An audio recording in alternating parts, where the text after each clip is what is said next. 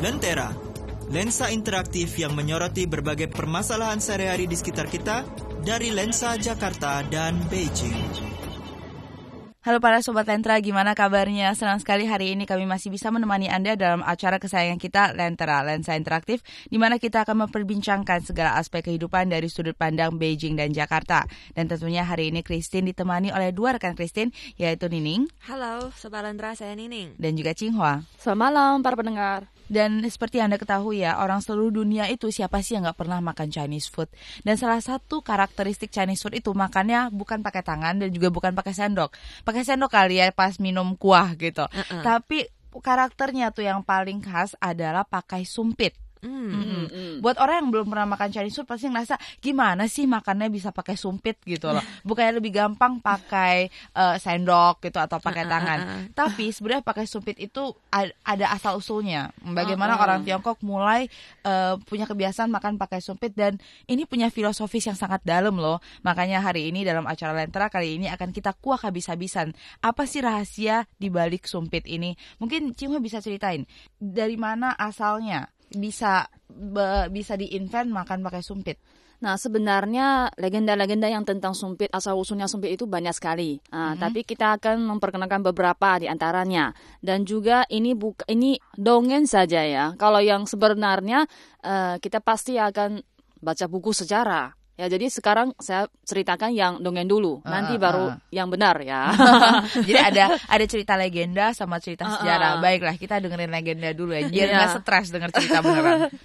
ya, yang sebenarnya di Tiongkok ini sebelum Masehi ya, sebelum Masehinya sudah ada sumpit.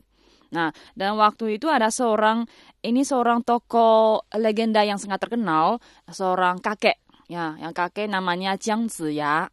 Bapak Jiang, Bapak Jiang ini yang terkenalnya adalah dia ada orang yang sangat suka pasrah gitu. Jadi dia mau mancing pun dia nggak pakai uh, alat yang normal supaya bisa dapat ikan. Ikan. Jadi pakai tangan. Bukan, dia pakai alatnya, uh uh, alat mancingnya, tapi uh -uh. tapi dia nggak pakai cacing. Oh oh oh, oh. nggak pakai umpan ya? Uh, uh. umpannya. Jadi uh, selalu dia dengan tangan kosong pulang. Nah, uh -uh. istrinya jadi sudah marah-marah dan dan dan sudah lama dia nggak udah nggak senang sama suami ini dan dia pada suatu hari mau kasih racun dan oh. mau racuni suaminya. Wow. Nah, dan Bapak Jiang ini uh, waktu dia mau makan seekor burung. Nah, ini uh, kalau dalam dongeng kita cerita uh, dongeng ini katanya adalah burung yang uh, apa ya? Seperti dewa gitu. Jadi dia yang khusus datangnya untuk pakai uh, mulutnya uh, ketok uh, tangannya Bapak Ciang ini supaya eh oh, jangan oh, oh. jangan makan. Ini mau menyelamatkan Bapak Ciang uh, ya. Jangan uh. makan, jangan makan gitu maksudnya. Terus uh, Bapak Ciang ini rasanya sakit kan, uh, jadi uh, dia nggak nggak jadi makan jadi daging uh. dan kali kedua dia mau coba lagi burungnya sakit dia lagi. Uh, uh, uh, uh. Nah, dipatok burung lagi. Nah, uh. ya betul. Jadi dia mau mau mau coba apakah benar-benar waktu saya mau makan mau pegang uh, daging itu, itu burungnya akan uh, uh, uh. halangi saya gitu. Uh. Jadi dia coba kali ketiga, ya jadi yang sama. Dipatuk juga. Uh, uh. Uh. Nah, jadi dia dia dia dia rasa wah ini ini burung ini bukan burung biasa. Mm -hmm. Jadi dia mau ikut burung itu burung itu kan uh, terbang keluar, dia mm -hmm. ikut dia keluar rumah mm -hmm. dan sampai suatu bukit yang nggak ada orang yang sepi itu burungnya dia nyanyi mulai nyanyi. Nah nyanyinya bisa ngerti, dimengerti ya. Dan dia dia bilang, Bapak Cang, Bapak Cang kalau pakai tangan makan daging ini nggak boleh. Ah, kalau mau pakai sumpit boleh. Mau pakai waktu itu belum ada kata sumpit. mau menyumpit. Uh, ya, uh, jadi uh, mak maksud dia di bawah kakinya burung uh, di pohon itu uh, uh. ada dua tiang yang kecil gitu. Uh, uh, uh, uh. Pakai itulah makan.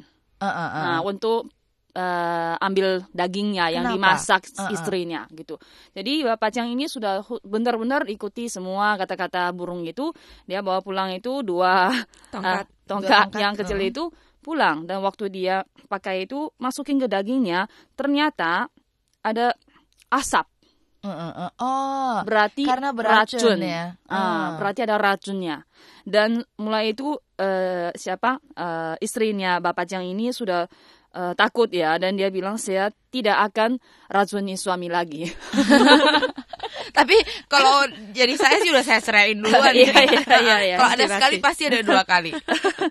ya, jadi itu, ini itu cerita legendanya. Iya, uh, jadi memang sumpitnya waktu kita lihat buku sejarah ya, uh-huh. sekitar 1600 tahun sebelum Masehi, uh-huh. dinasti Shang Chao ya, uh-huh. sudah kita semua orang tahu tahu itu Raja Shang Chao itu sudah mulai pakai sumpit, tapi yang dia pakai bukan sumpit yang dari burung itu ya, uh-huh. bukan yang dari bambu atau dari uh-huh. kayu, tapi dari uh, gading gajah.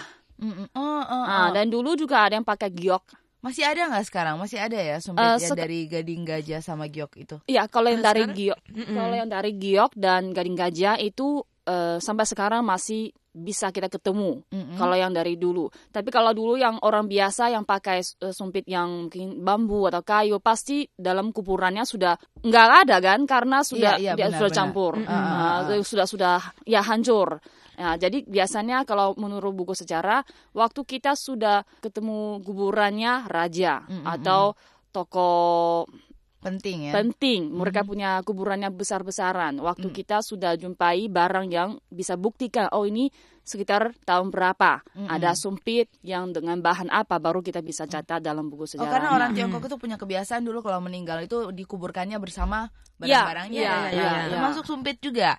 Jadi maksudnya barang-barang yang dipakai setiap hari gitu ya. ya Biar dia tidak berkekurangan ya, ya, ya. di alam sana. Sekarang ini enggak enggak ada orang lagi ya pakai sumpit yang misalnya giok atau uh, gajah itu. Uh -huh. uh, itu bisa dilihat di bisa di ketemu di museum, tapi uh -huh. sekarang udah dilarang. Oh. Nah, itu sudah uh, melanggarkan hukum kan itu untuk daging uh, apa gigi daging uh, gajah oh, itu. Oh iya iya uh -uh. iya. Sekarang sekarang udah ilegal ya. Sekarang mau yeah, menyelamatkan yeah, yeah, yeah. gajah. Iya. yeah. Tapi sebenarnya kapan uh, orang Tiongkok mulai memakai uh, memakai sumpit mm, atau mm, mm. kenapa itu dalam sejarahnya udah udah nggak ada uh, yang terinci itu uh, yeah. yang tercatat terinci itu. Jadi sekarang uh, uh, masih masih perkiraan ya belum nggak ada data jelas kapan orang Tiongkok mulai memakai mm -mm, sumpit.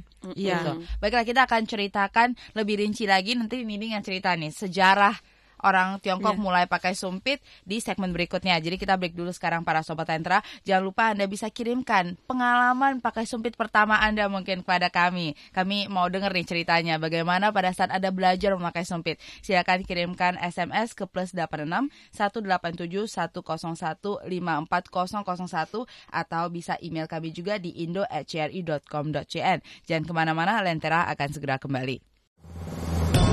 Lentera. Lensa interaktif. Memandang keseharian sekitar kita. Dari lensa Jakarta dan Beijing. Dalam obrolan santai antar bangsa.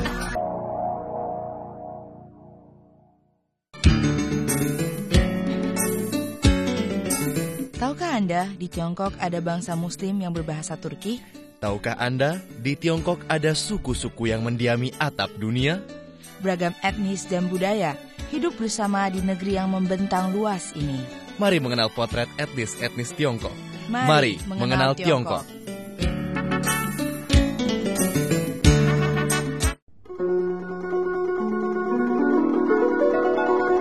Etnis Yugu adalah etnis yang jumlah penduduknya sedikit di antara 55 etnis minoritas di Tiongkok etnis yang jumlah penduduknya hanya 10 ribu orang itu terutama bermukim di bagian tengah koridor Hesi Provinsi Gansu di Tiongkok Barat Laut.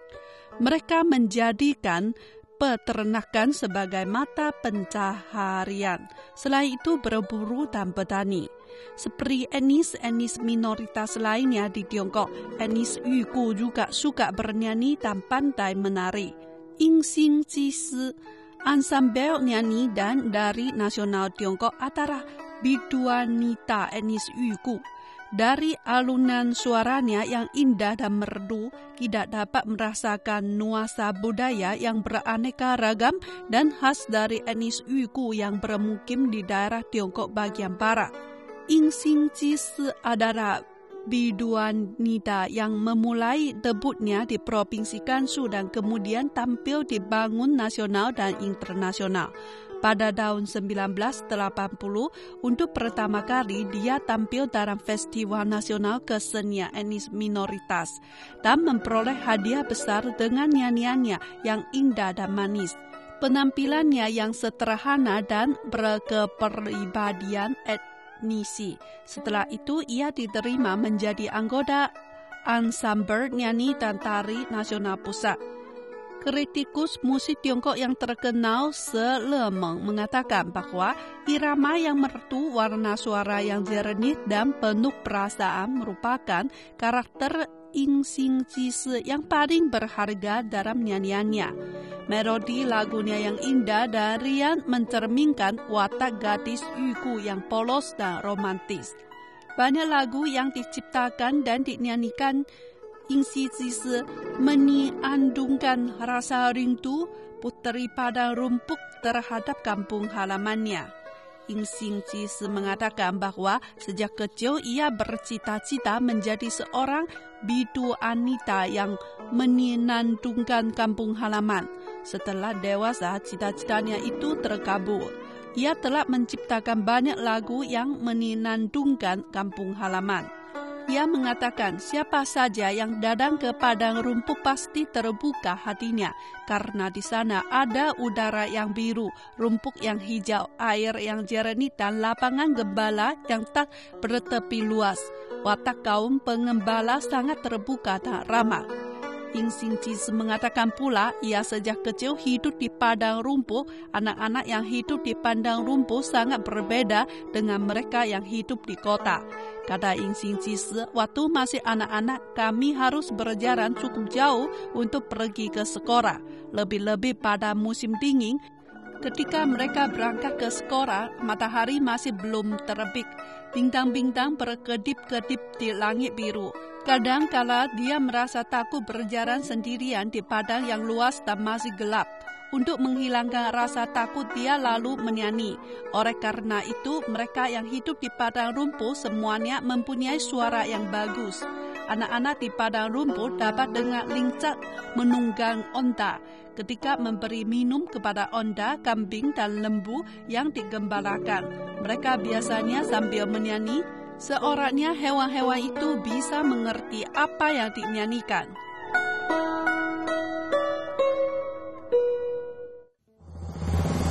Lentera Lensa interaktif Halo para Sobat Lentera, kembali lagi bersama kami dalam acara Lentera Lensa Interaktif dan topik pembahasan kita kali ini tentunya adalah topik yang merakyat yaitu tentang sumpit. Bagaimana asal mulanya orang Tiongkok memakai sumpit dan apa filosofi mendalam tentang pemakaian sumpit. Nah, mari kita uh, dengar cerita Nining bagaimana sejarahnya orang Tiongkok mulai uh, menggunakan sumpit pada saat makan. Mm -mm. Uh, itu juga pada dinasti Shang, dinasti Shang yang sangat uh, sangat kuno ya sebelum Masehi di dalam sejarah Tiongkok. Nah waktu itu ada seorang uh, kaisar atau raja yang sangat terkenal, tapi dia bukan terkenal bijaksana. Dia terkenal sangat uh, suka mewah, mm -hmm. sangat uh, tidak tidak uh, menyayangi rakyatnya. Mm -hmm. Dia orang yang yang jahat. Selalu ada ya. raja kayak gitu ya. ya, dan dia punya seorang selir Selirnya namanya Taji. Uh dalam dongeng uh, di Tiongkok itu uh, Taji adalah seorang siluman siluman uh, apa uh -uh. berupa Oh, ah. siluman rubah. Rubah, uh, ya, uh, siluman rubah. Siluman itu. rubah biasanya uh, cakep-cakep sih ya. dan dia sangat uh, cantik uh, uh, dan uh, sangat apa? Dan menggoda. Ya, uh, uh. Uh, maka uh, dia sangat disayangi. Uh, setiap ha, uh, setiap hari dia waktu makan sama kaisar atau raja uh, itu, uh, dia bisa mencoba apakah makanannya udah cocok, tidak dingin, tidak panas, apakah enak, apakah asam atau manis itu. Uh, kalau yang nggak cocok, dia harus suruh orang orang gantinya, ganti makanan itu supaya uh, lebih cocok. Uh, kalau nggak cocok, rajanya akan marah dan dia akan pukulin pukulin orang atau mati uh, bunuh oh. orang ya dan dia harus coba dulu tapi suatu hari uh, waktu dia dia mencoba uh, uh, makanan itu ada beberapa uh, apa uh, beberapa lauk itu agak panas mm -hmm.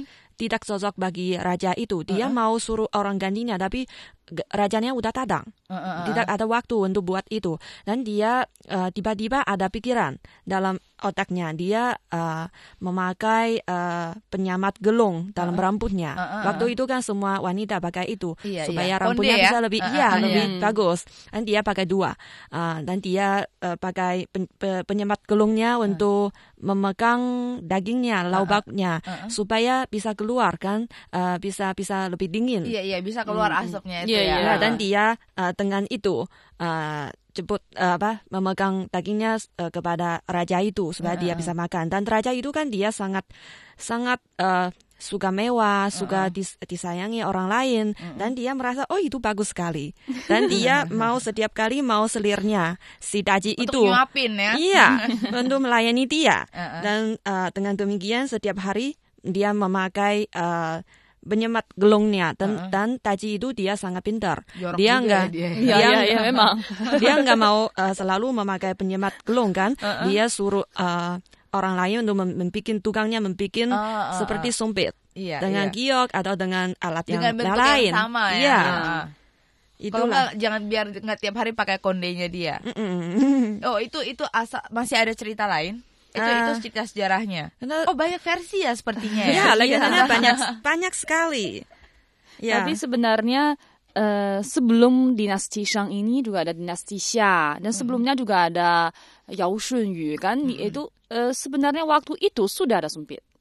Tapi, Tapi dari dua cerita itu tadi uh, kayaknya belum ada cerita tentang bagaimana penyebarannya sampai seluruh Tiongkok ini pakai sumpit. Se sebenarnya uh -uh. Uh, mungkin saya ra rasa ya ini asal usulnya bukan seorang penting mulai pakai. Mm -hmm. Ya, tapi pasti uh, sudah secara umum semua mm. masyarakat sudah mulai pakai. Uh, tapi karena tidak ada uh, asal usulnya ceritanya, jadi mm. kita bikin ceritanya tentang raja atau tentang dewa atau tentang apa gitu. Uh. Jadi kalau dari orang Tiongkok sendiri, Mm-mm. merasa praktis nggak pakai sumpit? Karena banyak orang luar gitu orang asing merasa aduh pakai susah. sumpit susah eh, nggak mm uh, praktis gitu. Kenapa nggak pakai sendok sih? Tinggal korek aja gitu lah dan kalau sendok sekali korek kan dapat banyak. Sumpit kadang-kadang jatuh lah licin lah mm, gitu kan. Uh, betul. Uh, Apalagi gimana kalau dari ya. orang Tiongkok sendiri? Bagaimana membela sumpit nih? Sebenarnya saya pakai sumpit itu ada caranya. Mm -hmm. jadi orangnya saya merasa ya harus pintar pakai dan semua orang Tiongkok bukan semua orang Tiongkok itu pintar pakai. Kalau kita oh, lihat, uh, uh. iya, bagaimana banyak, bagaimana ngeliat orang Tiongkok yang nggak bisa pakai seharusnya, sumpit? Seharusnya saya sekarang ambil dua bolpen ya, yang seperti ini adalah sumpit. Nah sumpitnya harusnya ini jari jari tengah, jari tengah ini. harus di antara di antara dua. oh jari tengah itu harus di antara dua sumpit. Uh, uh. Jadi tiga jari ini harus uh, menyempit sempit men uh. menjepit dua tiang ini. Uh, uh, uh, nah, uh, uh. habis itu yang uh, jempolnya harus di atas. Oh, nggak boleh asal pegang ya ternyata ya. masih harus ada tekniknya ya. untuk pegang sumpit. Jadi ini sekarang sumpit ini dua tiang ini sudah menjadi satu apa ya penjepit. Kesatuan. Ah, ini kayak kayak uh, satu seperti apa ya kita bilang uh, penjepit. Ya. Uh -uh. Mm -mm. Jadi ini sangat dia bisa ambil yang besar, uh, uh, uh. bisa ambil yang kecil. Oh jadi tiap kali orang yang gagal menyumpit itu adalah orang yang pakai teknik yang salah ya ternyata. Pasti. Ya ternyata kalau pakai cara yang betul ini uh, ujung sumpitnya bisa besar, bisa kecil. Jadi oh. ambil yang besar, ambil kecil. Oh, jadi kalau misalnya kita pakai okay. sumpit dengan teknik yang benar, hmm nggak nggak akan jatuh-jatuh barang kita ya nggak makanan kita. Uh, jadi tapi, masih bisa masih bisa kontraksi mau gede apa mau kecil. Betul. Uh, uh. tapi kalau waktu ambil baksonya memang susah. Apalagi baksonya dari sup ya itu licin sekali. Langsung pakai makanya bakso berkembangnya di Indonesia. aja, iya, iya. kan bakso berkembang di Indonesia kan. Uh, uh. Nah, baiklah para sobat tentra bagaimana cara gampang nih untuk pakai sumpit? Dan filosofi apa yang terdapat dalam penggunaan sumpit? Kita akan bahas di segmen berikutnya jadi jangan ke mana-mana. Silakan anda kirimkan pengalaman Anda memakai sumpit dan mungkin Anda punya masalah dengan penggunaan sumpit, bisa Anda tanyakan kepada kami lewat SMS ke plus 86 187 101 54001 atau email kami di indo@cri.com.cn. Kami tunggu dan kami akan segera kembali.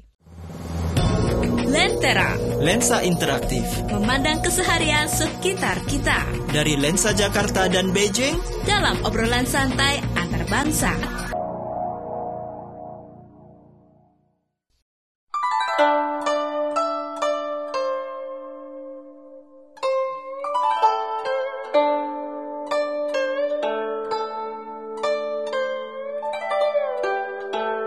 Mengenal peribahasa Tiongkok, mengenal budaya Tionghoa.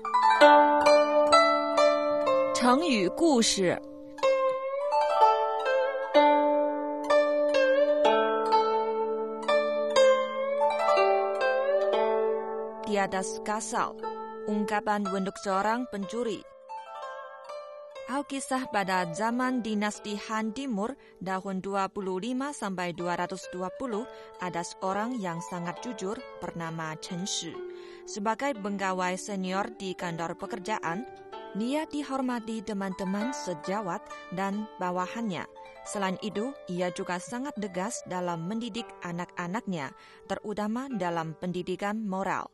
Suatu malam, saat Chen akan pergi tidur, dia melihat seorang pencuri berada di atas kasau rumahnya.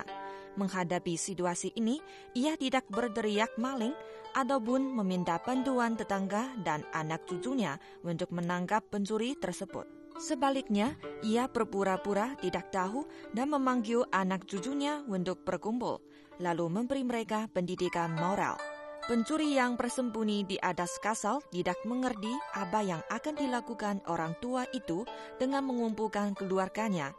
Namun dia tetap berusaha tenang agar kehadirannya tidak diketahui. Setelah semuanya berkumpul, Chen mulai memberi mereka kuliah mengenai pendidikan moral. Mendengar kata-kata mutiara berisi nasihat hidup, hati si pencuri sangat tersentuh. Sebelum mengakhiri wejangannya, Chen berkata, pada dasarnya, manusia tidak dilahirkan sebagai pencuri, tetapi mereka terpengaruh oleh perilaku buruk atau dabiat jahat orang-orang di sekitarnya. Lalu jadilah mereka pencuri.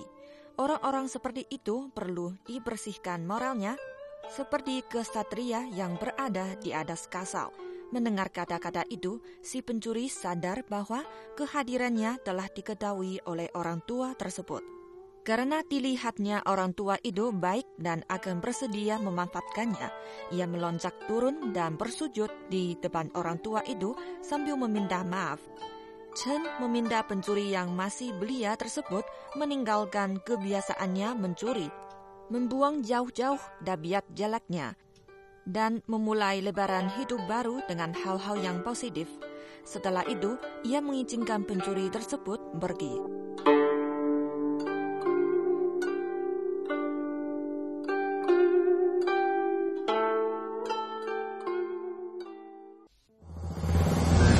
Lentera. Lensa interaktif. Kembali lagi ke Lentera para sobat Lentera dan kami masih membahas tentang penggunaan sumpit. Ya tadi Cinghua baru saya cerita kalau ternyata bukan sumpitnya yang susah digunakan ya, tapi memang hmm. banyak orang hmm. bahkan orang Tiongkok sendiri pun belum tentu caranya. jago pakai ya. sumpit. Iya, uh, termasuk saya. kalau caranya benar, kalau caranya benar makan itu pasti lancar ya. ya. ya, ya, ya. Kalau gitu dalam uh, keluarga sendiri itu diajarin gak sih anak kecil pakai sumpit? Atau ini sumpit makan ya jadi anaknya tuh dari kecil emang harus udah belajar pakai sumpit pasti sendiri. berbeda. Atau uh -uh. orang tua akan memberitahu begini begini begini. Hmm. pasti berbeda. Yang uh, saya saya mau mengatakan pasti kan se semua orang di di di seluruh uh, internasional mereka bilang orang Tiongkok sudah pandai pakai. Kecil, ya, ya dari kecil. Uh -uh. Tapi saya mau mau um, menyatakan adalah bukan semua anak uh, waktu mereka makan sendiri, dengan, uh, makan dengan sendiri, dia udah mulai pakai sompit. Kita juga mulai dengan sendok. Oh, ya. mulai dengan sendok. Iya, waktu uh, masih kecil sekali kita pakai sendok. Uh, uh. Dan um, saya nggak tahu orang lain ya. Uh. Saya sendiri waktu ke taman kanak-kanak, saya uh. baru mulai belajar bagaimana memakai sumpit. Ya, waktu itu ibu saya bilang semua orang Tiongkok pakai sumpit. Kamu harus belajar di taman kanak-kanak. Iya. Uh, uh. Waktu waktu itu saya juga mau sangat susah. Sampai uh, sekarang ini caranya masih Ternyata tidak bukan, betul. Bukan cuma orang asing aja yang ngerasa susah pakai sumpit. iya. iya. iya. Tapi saya rasa ya memang uh, makanan jenisnya makanan Tiongkok itu memang lebih cocok dengan sumpit. Mm, mm, Misalnya kita pakai uh, kita banyak minum sup. Mm. Ya, kita harus ambil daging-daging atau sayur mayur da, uh, dari sup itu. Kalau dengan sendok itu pasti nggak praktis praktis itu. Mm -hmm. uh -uh. Dan uh, saya ya memang saya mengakui uh, pakai sumpit itu sangat betul. Jadi saya mulai belajar. Tapi saya rasa susah sekali. Mm -hmm. uh -uh. Juga sangat dikritik. Uh, dan waktu pakai sumpit uh, ada banyak uh, peraturan menurut mm -hmm. uh, orang Tiongkok itu banyak sekali. Jangan begini, jangan begitu. wow. jangan begini, jangan begitu. Ini apa? apa? itu itu besok lah. Ya, hari ini saya mau mau ceritanya banyak tentang bahan-bahannya. Saya merasa uh, ya itu menurut penting. perkembangannya budaya manusia ya. Hmm. Kita pasti sejak sebelum Masehi sampai sesudah Masehi sampai sekarang Sumpit sudah modern. perkembangan. Semuanya seharusnya sudah berkembang kan. Hmm. Uh, dia ada bentuk asalnya, tapi seharusnya akhirnya berubah. Hmm. Tapi misalnya baju, kita kan bajunya akhirnya bajunya berubah banyak. Tapi kenapa sumpit ini dari dulu?